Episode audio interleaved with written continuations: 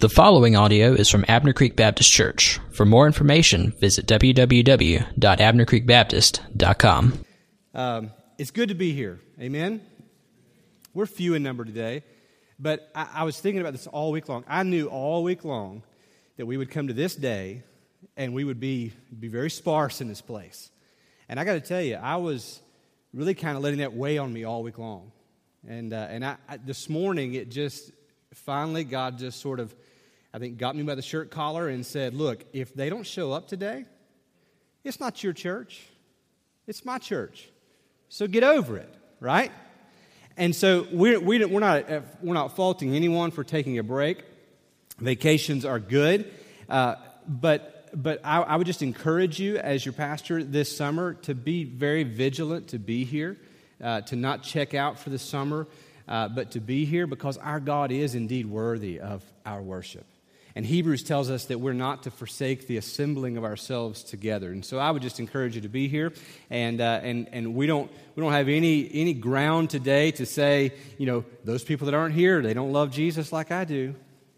Because that's not true, is it? Not true at all. But what we're here to do today is to worship our God because He's entirely worthy. Amen? Amen. Well, let me, let me read this text, before I do, let me just ask you this question to set this text up. We'll be looking at verses 12 through 15. But how can, have you ever known anybody or known two people that have come from the same family, maybe siblings raised by the same family, experienced the same things growing up, had, had all the same traditions, all the same holiday plans, all of those same things? Have you ever known anybody where siblings come out and they're extremely different. You ever know anybody like that? And you sit and you, you look at them and you say, how, how, did, how did that happen? Right? Maybe, maybe it's the way they look, or maybe it's the way they, they act, or, or whatever the case may be. Sometimes you come to people in church and you, and you say, your, your brother or your sister, they seem to hate God. They seem to hate the idea of, of church or Christianity, but you you seem to have been so touched by Christ and you're here and, and you seem to love the Lord so much. What happened along the way? Maybe you are that sibling, or maybe you, you have someone very close to you that's in that same situation. And you've maybe wondered, how does this happen? I, I have a, a sister. I have two sisters. I was the middle child uh, on both ends by, by girls. Clay can feel my pain, right? But I have an older sister and a younger sister, and my older sister.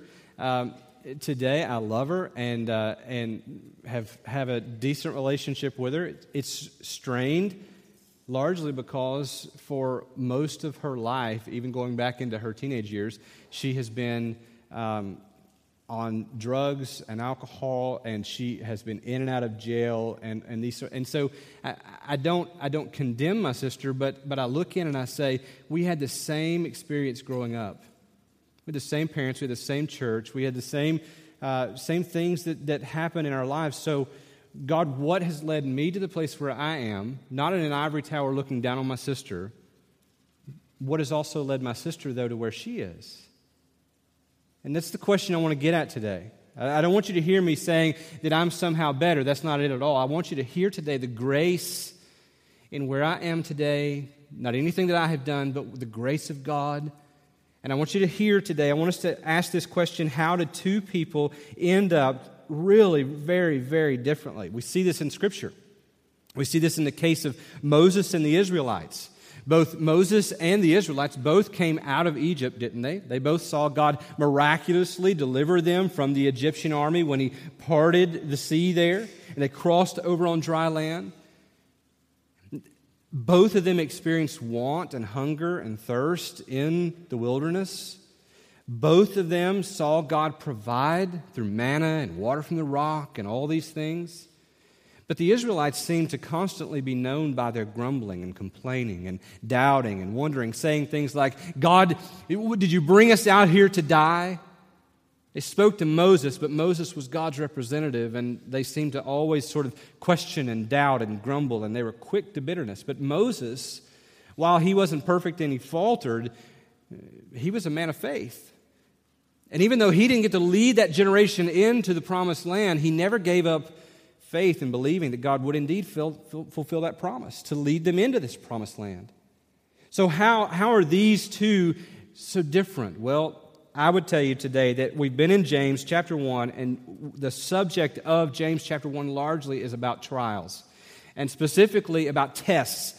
And one of the, re- the reasons uh, that uh, two people can end up very differently, having come through the same thing, is directly tied to how they respond when God tests us. And that's what I want you to see today in this passage. So let's look at James chapter 1, and let's read together. I'll, I'll read, you follow along, verses 12 through 15. James here says, Blessed is the man who remains steadfast under trial. For when he has stood the test, he will receive the crown of life, which God has promised to those who love him. Let no one say when he's tempted, I'm being tempted by God. For God cannot be tempted with evil, and he himself tempts no one. But each person is tempted when he is lured and enticed by his own desire.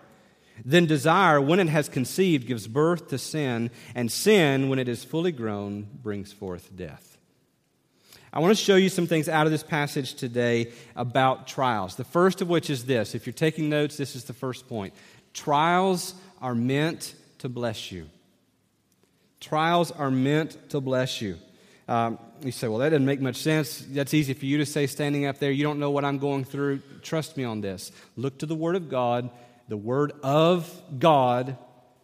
Truth for you today, this is what it says. The very first thing he says is, Blessed is the man who stands up under these trials, right?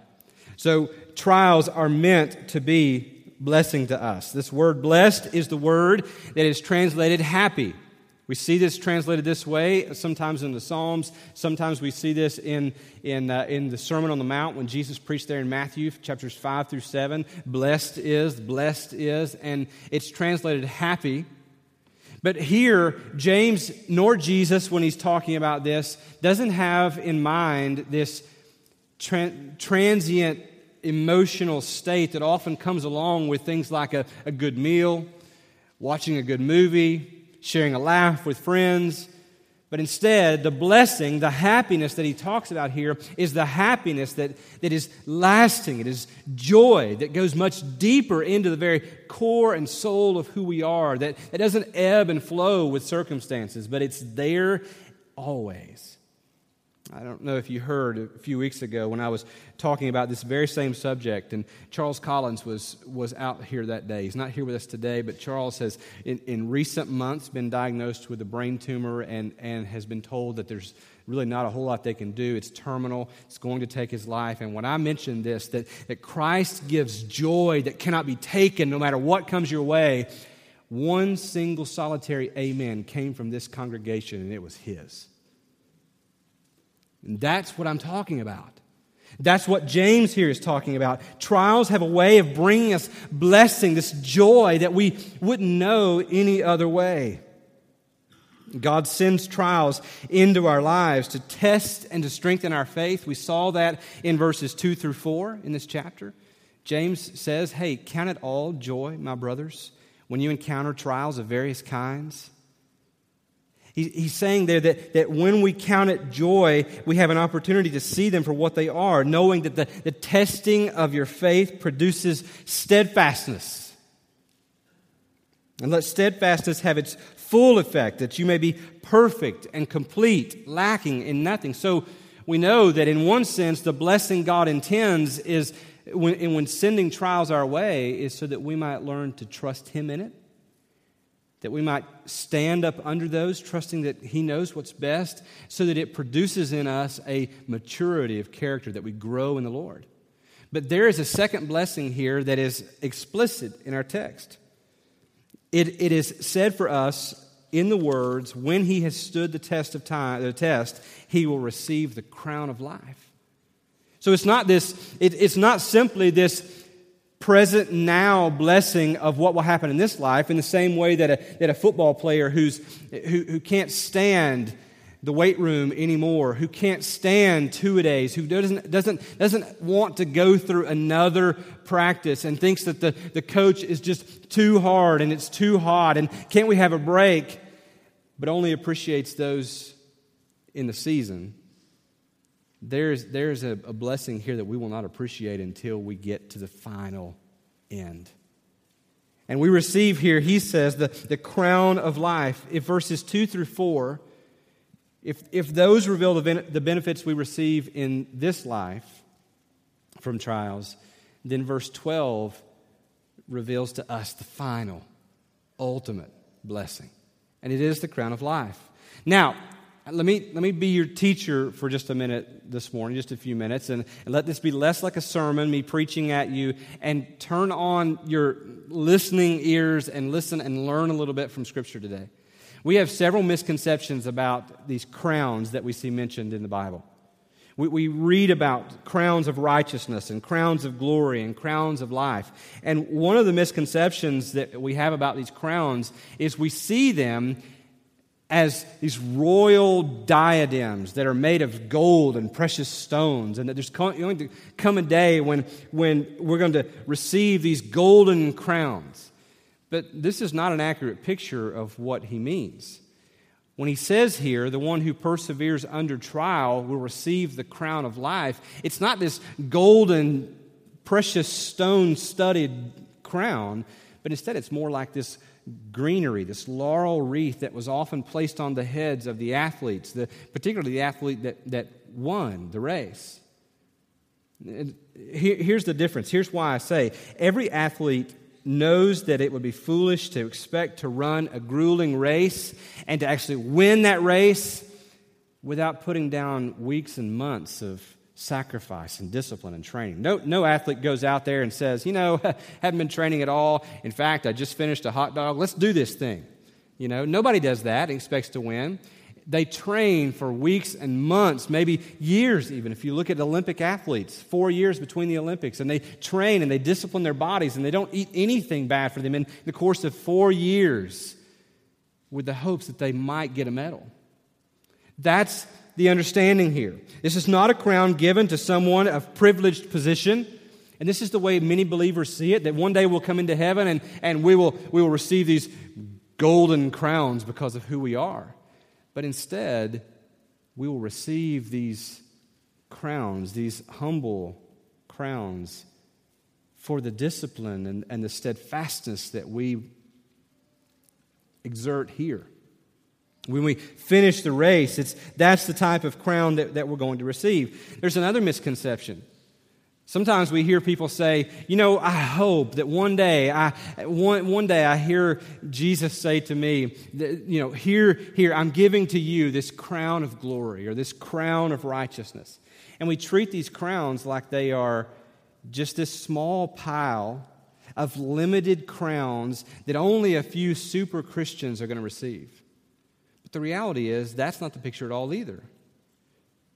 These are not limited to only a few super Christians, but instead, these are going to be for every believer who endures to the end, for every saint who perseveres, because God indeed has promised the crown, these crowns to every believer who remains faithful. Listen to this 2 Timothy chapter 4, verse 8 says, Henceforth, Paul says, there is laid up for me the crown of righteousness, which the Lord, the righteous judge, will award to me on that day. And not only to me, but also to all who have loved his appearing. So Paul says, Look, I, you know, we would look at, at Paul and we would say, someone who wrote over half of the New Testament in our Bibles, we would say that's probably a super Christian. Look around. Anybody sitting close to you have they wrote a book of the Bible? Anybody around you done that? He wrote at least 13 letters that have become books in the New Testament. I would say Paul is a super Christian. Paul says, it's not just me, but it's all who have loved his appearing. It's all who have lived their lives in such a way that they longed to see him return. Paul says it's, it's, it's every believer who endures to the end. Revelation chapter 2, verse 10, to the church in Smyrna, I believe, he says, Jesus says, Do not fear what you are about to suffer. Behold, the devil is about to throw some of you into prison that you may be tested, and for, and for 10 days you will have tribulation. Be faithful unto death, and I will give you the crown of life. So the idea here is not these crowns given to those who simply privileged in their position, but there will be crowns awarded in this day to those who live their lives enduring whatever trials may come. The truth is, we have these misconceptions about these crowns, but the truth is this these are not royal crowns made of righteousness or life or glory, but instead, they are life itself. The crown is life itself. It's not a crown that will be placed on your head, it's life itself. That is the prize. It's righteousness itself, it's glory itself. That's the crown. So, when I say to you, trials are meant to bless you, this is what we're talking about. That this is how we enter into glory. Acts tells us that through many tribulations we must enter into glory. Well, how do we do this then? How? How do we receive these rewards, life and glory and, and, and righteousness and these things that are promised to those who endure? How do, how do we receive these? Well, that's in our text as well. Verses, verse 12, the first part of it, verse A, it's for those who remain steadfast under trial. But there's one other. The very last part of verse 12 says, to those that love God to those that love him. Listen to what Daniel Doriani said. Daniel Doriani has written a commentary that I'm using to help me in preparation for this series. Listen, he says, Our quest for crowns is mistaken if we seek literal bands of gold. Rather, the, the crown of life is life itself, life eternal with God. The crown of righteousness is righteousness itself, the righteousness of Christ given in full measure. To wear the crown is to stand forever in a loving relationship with the king. So many people live their lives as, as believers talking about these streets of gold and talking about the reward at the end. And what happens is, if we're not careful, we begin to live more for the reward, which is self serving, than we do to live for the king and to serve him. If what I said, if what Daniel Doriani has just said, that these crowns that we seek are not literal bands of gold, but instead they are life itself and righteousness itself, living in perfect relationship with God, if, if that's true, is that enough for you? Is that enough for you to know that you will live eternally with Christ? Is that enough for you? Doriani goes on and he says the prime source of our endurance when trials come our way is not a grim determination to do our duty and collect our reward, but instead it is the love of God. See, the way that you endure in trials is not to grit your teeth and pull yourself up by your bootstraps and do your duty. The way that as a believer you endure in trials is you love God. Because you can't endure if you don't love God. Isn't that true? If, if you don't love God, when trials come your way, you'll reach a point where it's a breaking point and you'll say, I'm done with this. I, have had enough of this. This is not worth it. I, I'm, I'm walking out of this. Isn't that true? But if there is a love of God that is deep and residing and because He first loved you and you've seen it in the gospel and it is beautiful and glorious, and how could you ever go back? Then no matter what comes your way, you will endure, you will persevere.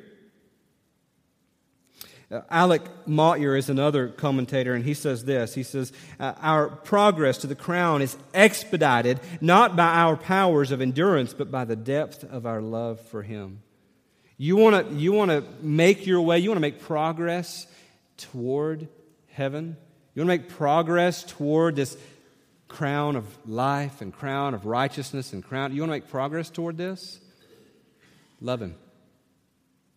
Love Him all the more. Here's what I would say to you make it practical.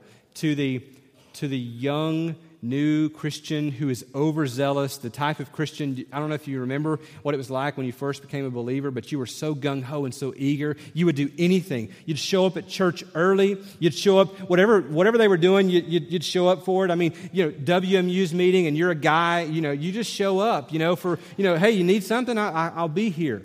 You know, these are the, when you're a new believer, you're so zealous to do anything. You know, it, the expression is you take on hell with a water pistol, right?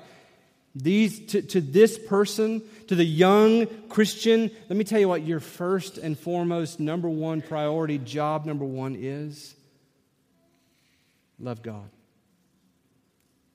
Love God.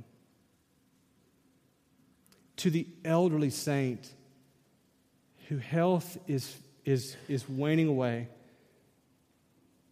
and time keeps passing on, and, and, and you keep wondering, why does God keep leaving me here? Lana's great grandmother lived to be almost 102 years old, and I heard her say it multiple times I don't know why he keeps leaving me here. And someone would always come back and, and, and with, with, a, with a wise statement, and they would say, Well, he must not be through with you yet, Granny. He's got something else for you to do. Could I just pose to you, elderly saint who wonders why he's leaving you here? It could be that the only thing he has left for you to do is to love Him till the end. Love Him till the end. Maybe that's another six months. Maybe that's a year. Maybe that's five, ten years more. You don't know, but love Him to the end. There may not be anything great in the world's esteem or in the world's eyes that you might do in these twilight years of your life. But in the eyes of God, the greatest thing you could do is love Him. Blessed is the man who or the woman who remains steadfast under trial. For when he stood the test, he will receive the crown of life which God has promised to those who love him.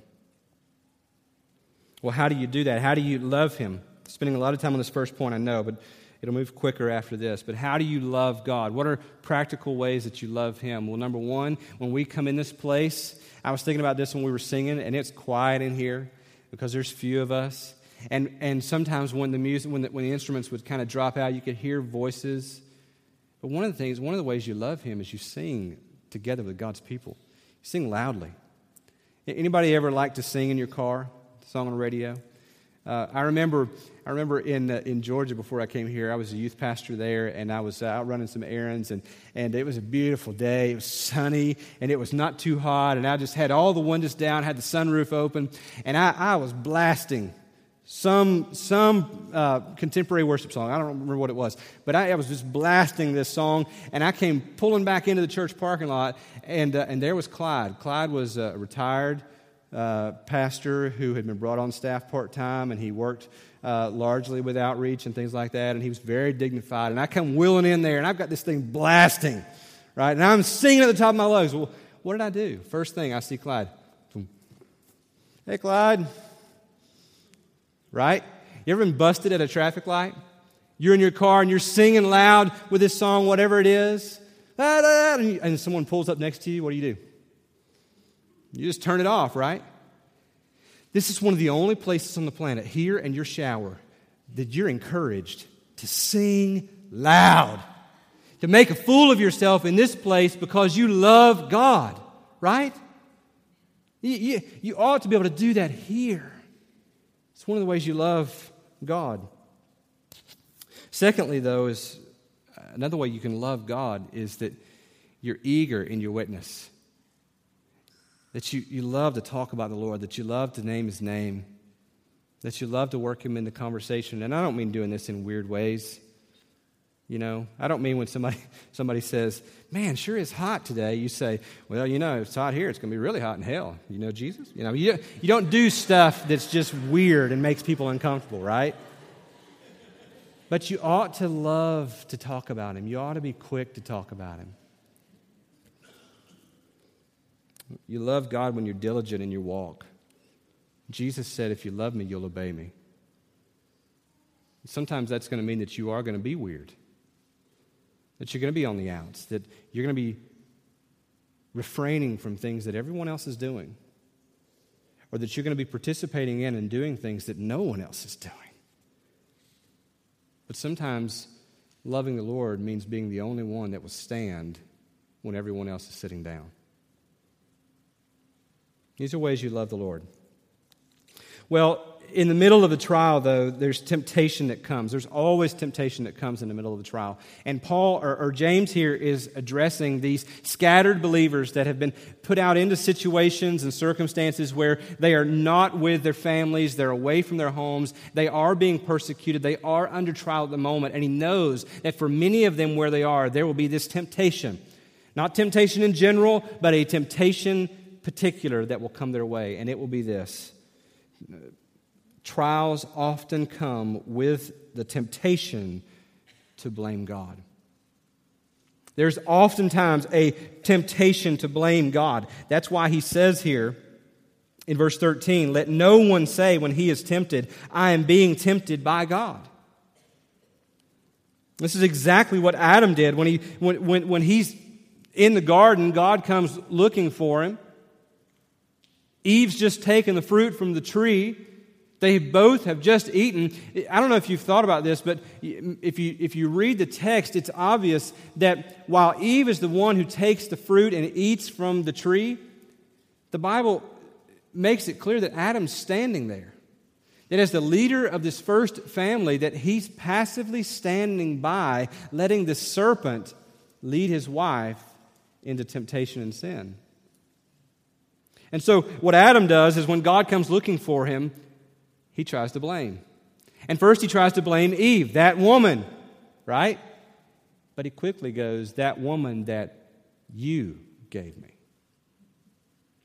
And this is the tendency when trials come is we look for someone else that must be the scapegoat and oftentimes what happens is there's no one else to blame so God must get the blame. And it will take the form of someone saying something like if God really loved me He'd put an end to this. If God really cared about me, he wouldn't, he wouldn't put me in this situation. If God expected me not to do this, then He would have made me different than I am.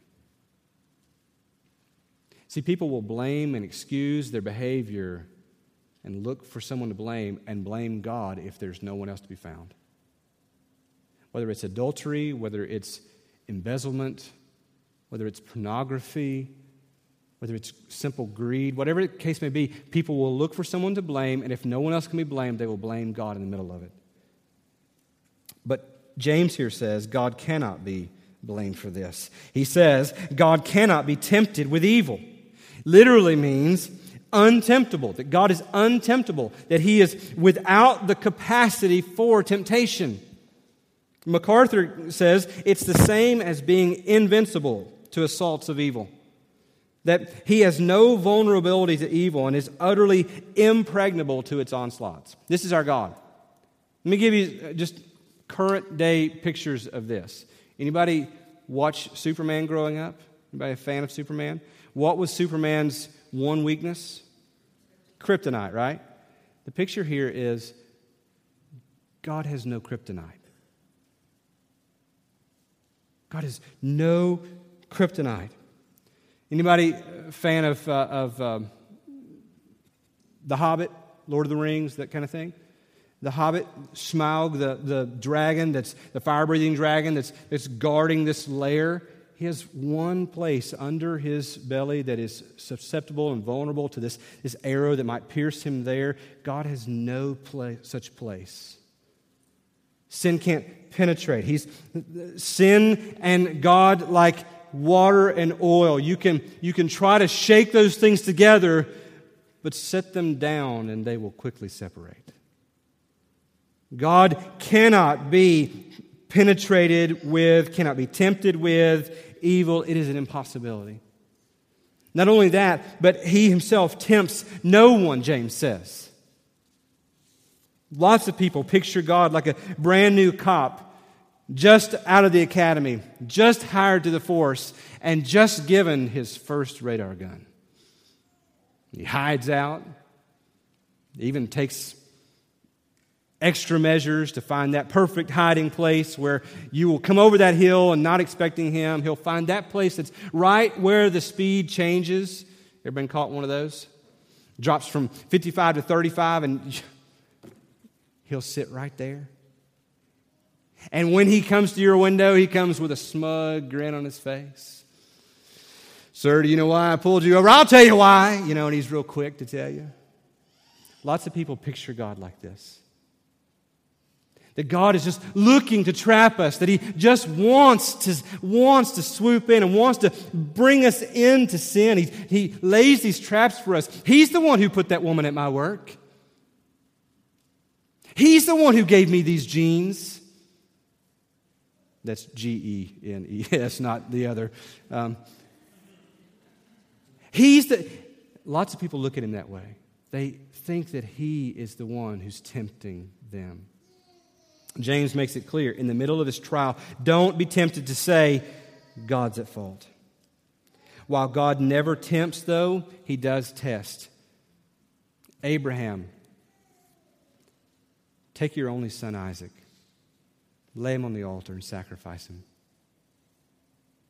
Why? Why, why would God do that? Only to get to the point where Abraham, knife in hand, raised to the air, where he can provide the rescue. The ram caught in the thicket. Abraham, now I know that you love me. He, he, tests us to prove our love, to deepen our love for him. We see this in the case of the Israelites. You're hungry, you're in the wilderness, I understand that. I will provide for you bread from heaven. But here's my one law about this don't, don't pick up more than you need for that day. What the Israelites do? We don't, we don't know if he's going to give it again tomorrow. We better get what we can get right now, right? We don't know the character of God. We don't know that he's good. Isn't he the one that brought them out of Egypt? And they pick up all this bread, this manna from heaven, and they keep it till the next morning, only to find in the morning it is filled with maggots and worms and it is spoiled overnight. Why does one pass the test and the other fail the test? In the Greek here, the same word can be either a test or a trial or a temptation. The context is what, what determines its meaning. And here in this context, we see that in verse 12, obviously the word here means a test. Look at verse 12. Blessed is the man who remains steadfast under trial. When God's sending this test, He's steadfast there because when he has stood the test, he will receive the crown of life, which God has promised to those who love him. God sends tests to us. But in verse 13, that same word doesn't mean test. It, this time now it means temptation. Let no one say when he is tempted. See, trials can become temptation quickly, right? Let no one say when he is tempted, I am being tempted by God. For God cannot be tempted with evil, and he himself tempts no one. I want you to beware of this, church. There is always a temptation in the midst of trials to accuse God of being evil and sadistic when what he's really doing is holy and it is loving and it is for your good. Don't fall for that. Resist the temptation to blame him in the middle of what he's doing for your good. See, they're not the same thing. A trial is not the same thing as a temptation, but a trial can quickly turn into a temptation. So resist that. Submit to God, trust Him, and love Him. Let me give you just one more closing point um, that will be a long point. I'll cover 14 and 15, but, uh, but let, me, let me finish out this text. Instead of blaming God, we need to accept responsibility. In verse 14, he says, each person is tempted when he is lured and enticed by his own desire. This next point is this temptation comes from within. Temptation comes from within. Verse 14 there, it comes from within. Each person is tempted when he's lured and enticed by his own desire. You expect at this moment that to think that, well, in the middle of this trial, God's doing something for my good. If a temptation comes eh, to me, he, you expect him to say, look, Satan's going to be trying to lead you away. Watch out for him. But he doesn't. He doesn't blame the devil here. He doesn't, he doesn't blame Satan at all. Now, does James deny the fact that Satan is real and that he does tempt us? No. Later on in the book, in chapter 4, he will say, he will give explicit testimony to the fact of what the devil tries to do. But here he doesn't give the blame to the devil. Instead, he puts the blame where it belongs and he puts it on us. Doriani again says if a test becomes a temptation, it is sinful human nature that makes it so. I heard one commentator say this that um, I'll, I'll, paraphrase, I didn't write it down, but basically he said that, um, that if we had no sin nature, the, the devil's temptings wouldn't be that tempting to us. Wouldn't you say that's true? I, he's not saying that we, we could not be tempted because we're not God. Adam and Eve had no sin nature when the serpent came slithering in the first time. They were tempted. But wouldn't you say that there are sometimes that it's not, it's, if we didn't have the sin nature, the things that he presents before us wouldn't be that appealing to us. We wouldn't be drawn to them like we are now. But we've all been infected with the same pathogen that Adam and Eve, our first parents, were infected with. That, like them, we're susceptible to the lust of the flesh, the lust of the eyes, and the pride of life. We're just like them. Watch the course of sin here in verses 14 and 15. He says, first off, that each person is tempted when he's lured and enticed by his own desire. Now, everybody has desires. And the reality is, you need to hear me say this morning that desire is not the same thing as sin. Some of you are walking around constantly in these feelings of guilt, defeated, simply because you have certain desires, but you're not acting on them. But these desires, you can't seem to shake them, you can't get rid of them. You need to hear that desire is not the same thing as sin. I, I have a feeling, I have a sneaking suspicion, I'm pretty confident that when Jesus spent 40 days in the wilderness and didn't eat at all during that 40 days, when Satan came to him and tempted to him, tempted him with, You must be hungry. Look, turn these stones into bread eat. There's no reason why you shouldn't eat. I would, I would be willing to say that Jesus, in his humanity, in that moment, wanted bread. I think he desired bread. If right now, I mean, I ate this morning before I came here. If right now, the very mention of bread to me goes, you know, hey, I tell you where he's got some good bread. And I can begin to go there. I think Jesus, in his humanity, after 40 days without anything to eat, would have thought, boy, you know, a roll would be great right now. Desire is not wrong. Jesus is without sin. You need to hear me say today that just because you have desires, it doesn't mean that you're sinning. It's not the same thing. But look how quickly desire becomes sin. Each one is tempted when he is lured and enticed. This language here is a fishing metaphor. Um, it's any, any fishermen in the room? Fisherwomen in the room? Anybody like to fish? Uh, yeah, looking back there, it's a good section right back there. You guys like to fish. Uh, I'm not going to ask who's, who the best fisherman is in that because I'm pretty sure Sherry is, is the best, best fisherwoman in that. But um, fish are smart, but fish are also dumb, aren't they? Sometimes they're so smart, you try to catch them, and it doesn't matter what you do, they're not biting, you, you can't get them to bite your hook. But sometimes they're dumb I mean, they're just out and out dumb. Imagine being a fish down there on the bottom of the lake and look around, you're down there with your buddy, and all of a sudden you see your buddy swims over and he takes a bite of something, and all of a sudden he's just yanked from there to the surface. What was that about? You're swimming around, and all of a sudden you see that same thing come back down to you, and it's, it's there, same thing he bit. And imagine saying to yourself, I think I'll give that a try and biting this thing. Don't fish do that?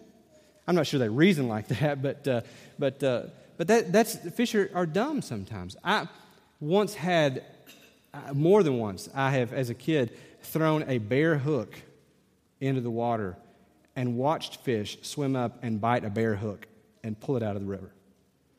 More than once. Why, why would you do that as a fish? It's a hook, right? One time I got on a, um, 13, 14 years old, up in the mountains of East Tennessee, down from my grandparents' live, walked down there to the river, very shallow, very fast moving water, over rocks, lots of white water, and I had this, uh, this rooster tail spinning bait.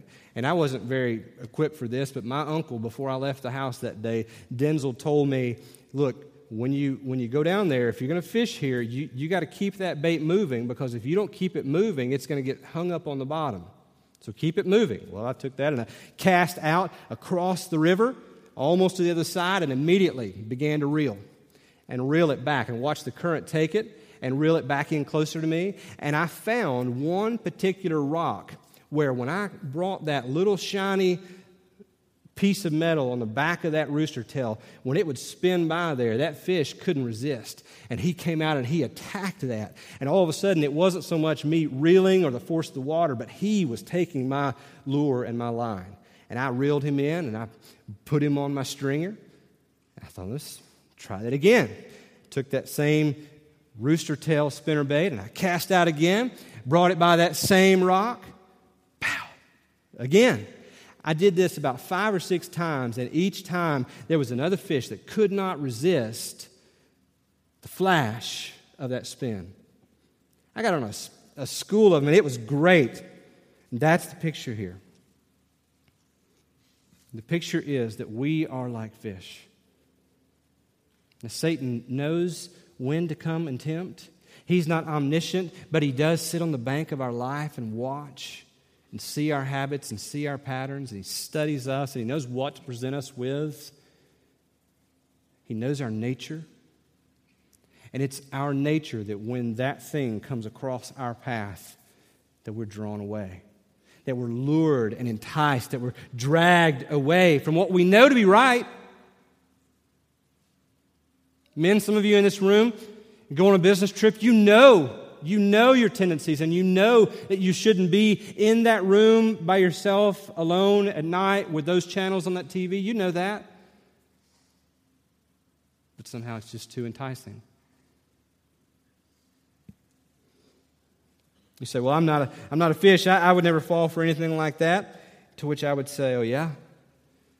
Sometimes all it takes for you and for me is for us to drive by a certain car lot and see a particular vehicle and think, Oh, I'd like to have that.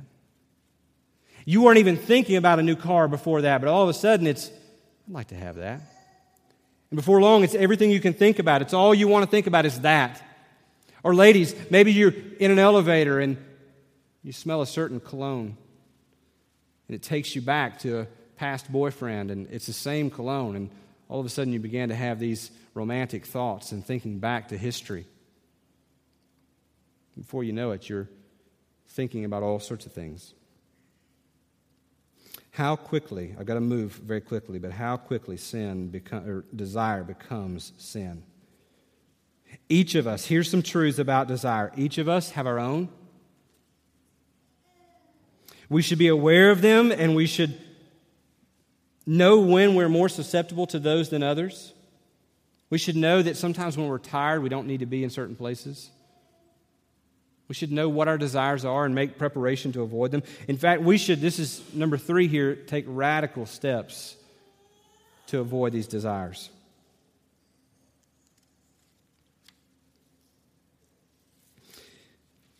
Let me just close out with this. I'm out of time. I'll, I'll just say this desire is not the same thing as sin, but how quickly desire turns into sin. Look at the language. Verses 14 and 15. A person is tempted when he is lured and enticed by his own desire. Then desire, when it has conceived, gives birth to sin. And sin, when it is fully grown, brings forth death. The picture is desire is not sin, but how quickly it conceives and gives birth to sin. The image here is of childbirth and how, how that sin sometimes, while it was a mistake and we fell into it, sometimes we nurture it and we watch it grow. And maybe it grows slowly over time, but it develops and it takes root and it takes hold in our life to the point where what it promised in the beginning it cannot deliver, and it ultimately brings death. James here knows that there are some out there that are believers, and they're tempted with this thought of blaming God in the midst of their situation. And he warns these believers to, to refrain from this, to stray away from this. He knows how quickly this desire can conceive and give birth to this sin. But I believe he's also talking to those out there that, that I would also talk to this morning that in every church that has ever existed, there will always be those who are believers, and there will also always be those that are not true, believers. That have somehow, some way, been convinced that they know Christ, that they're okay with God, but they're really not.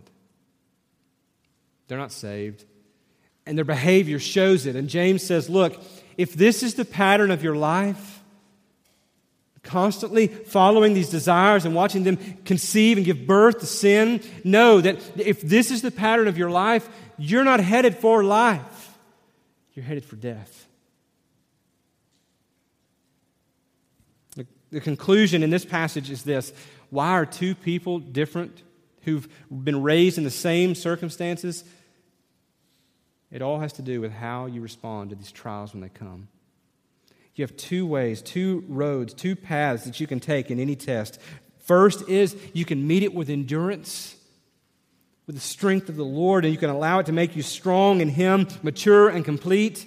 This way will lead to life, or the other way is you can meet that trial with selfishness, wanting what you want and demanding your way, and you can watch it lead you into sin and ultimately to death. You know people that, um, that have gone this way.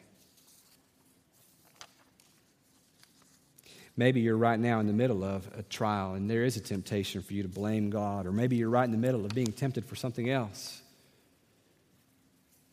Let me just encourage you and challenge you to meet that trial with endurance.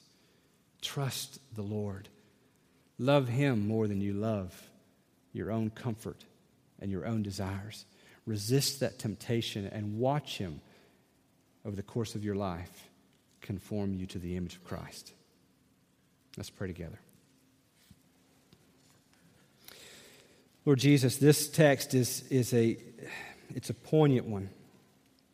God, we come to this weekend where lots of our people are gone, and Lord, the temptation in my heart is to say that, boy, I wish a lot of people would have been here to, to hear this passage but the reality is, God, you're sovereign. And you know exactly what's needed. And Lord, I, I, I believe that the people who really need to hear this most are here. God, I'm one of them. I, I'm so weak in the middle of temptation and so easily distracted and so easily pulled out from under that rock. God, I pray in this place, Lord, that you would teach us, Lord, to, to trust you, to rest in you, to persevere under trials because we love you more than we love ourselves in this world. God, work in us, conform us to the image of Christ, I pray. In his name, amen. Uh, we want to give you an opportunity to respond. I don't know how you need to respond. I'm, I'm not the Holy Spirit. But the Word of God's been preached to you, and the Holy Spirit will apply and minister that word, and you know if He's calling you to some action right now. Maybe you're here and you're in the middle of a temptation and you need someone to pray with you. You need to con- confess some things, maybe. I just want you to know that I'd, I'd love to help you with that. I'll be right down here at the front row. Love for you to just come and let me pray with you. You can also go out of this room and go over to, to our prayer room right on the other side of that wall. And there are some believers that would love to, to just spend some time with you praying. Not in a judgmental way. They're not going to hear what you say and then go out and talk to everybody and say, You won't believe what. This is not confession in a, in a Roman Catholic sort of way. This is not you coming to a priest. We only have one mediator, and that's Christ. But the Bible does tell us that we should confess our sins to one another to find strength in brothers and sisters. And so, if that can be a help, then do that. The, the, worst thing you can do is right now know that you're in the middle, on the verge of temptation, or right in the middle of sin, and feel the conviction of the Spirit of God calling you to repent and turn from it and trust Christ. And the worst thing you can do is to say, uh, I, I think I can. I think I can beat this. I think I got this. It's your own desires, it's your own flesh that's pulling you away. And I would just challenge you to reach out and find some help with me or a believer that ultimately will help you to trust in Christ. He's your only hope. If you're here today and you don't know Christ as your Savior, and you, you're tired of life just seeming to get the best of you all the time, you're tired of being weary and you're tired of having the emptiness that you feel. You know today that you are a sinner and you need to be forgiven and made right with God, then I'd love for you to come talk to me. You don't have to come talk to me. You can go talk to one of them. If, if they can't help you, I feel pretty confident they, they can. But if, if there's questions that they can't help you with, then they'll get you the help you need. But I want to just encourage you and challenge you to turn from your sin and trust Christ today. You'll never find hope without Him. You'll never find freedom. You'll never find peace. You'll never find fullness without Him. So, whatever it is, that God's leading you to today, be quick to obey. Let's worship our God.